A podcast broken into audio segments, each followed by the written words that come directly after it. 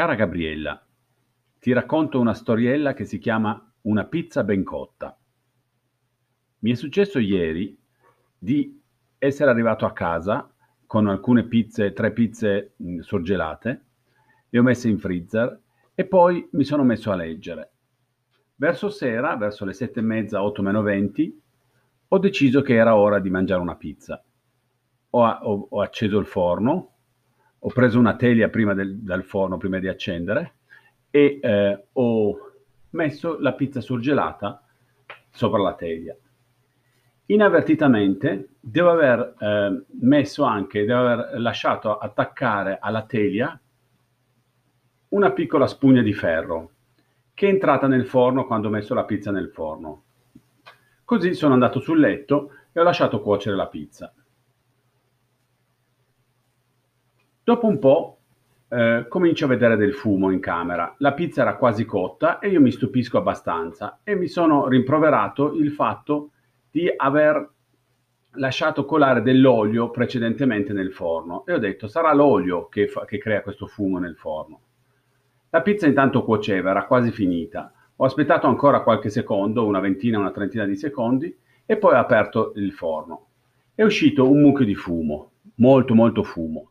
Tu sai che la mia camera è una piccola camera di 35 metri quadrati a nord della città di Monaco e in questo periodo stanno rinnovando la facciata. C'è un'impalcatura davanti alla casa e stanno eh, tinteggiando la facciata e rifacendo i balconi. Hanno puntellato con, del, con i balconi eh, e hanno eh, messo del cemento nuovo.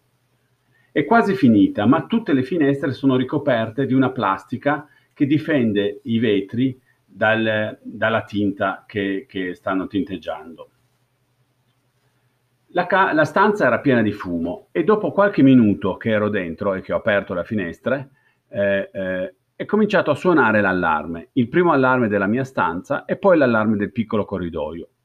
Allora ho cominciato a, a, a essere abbastanza preoccupato, ho aperto le finestre, ho strappato la plastica, aperto completamente le finestre, ma il, il fumo continuava a, a dare eh, eh, abbastanza fastidio nella stanza e l'allarme continuava a suonare. Allora ho aperto anche la porta di casa e la finestra dell'interno della casa e ho fatto corrente. A questo punto eh, ho aspettato qualche minuto e intanto ho chiamato eh, i vigili del fuoco. I vigili del fuoco mi hanno detto di, che sarebbero venuti, mi hanno detto tienti, eh, fra poco veniamo, dove abiti? Proprio mentre stavo eh, eh, dettando il mio indirizzo è terminata, la, mh, mm, eh, è terminata il fischiettio del, dell'allarme.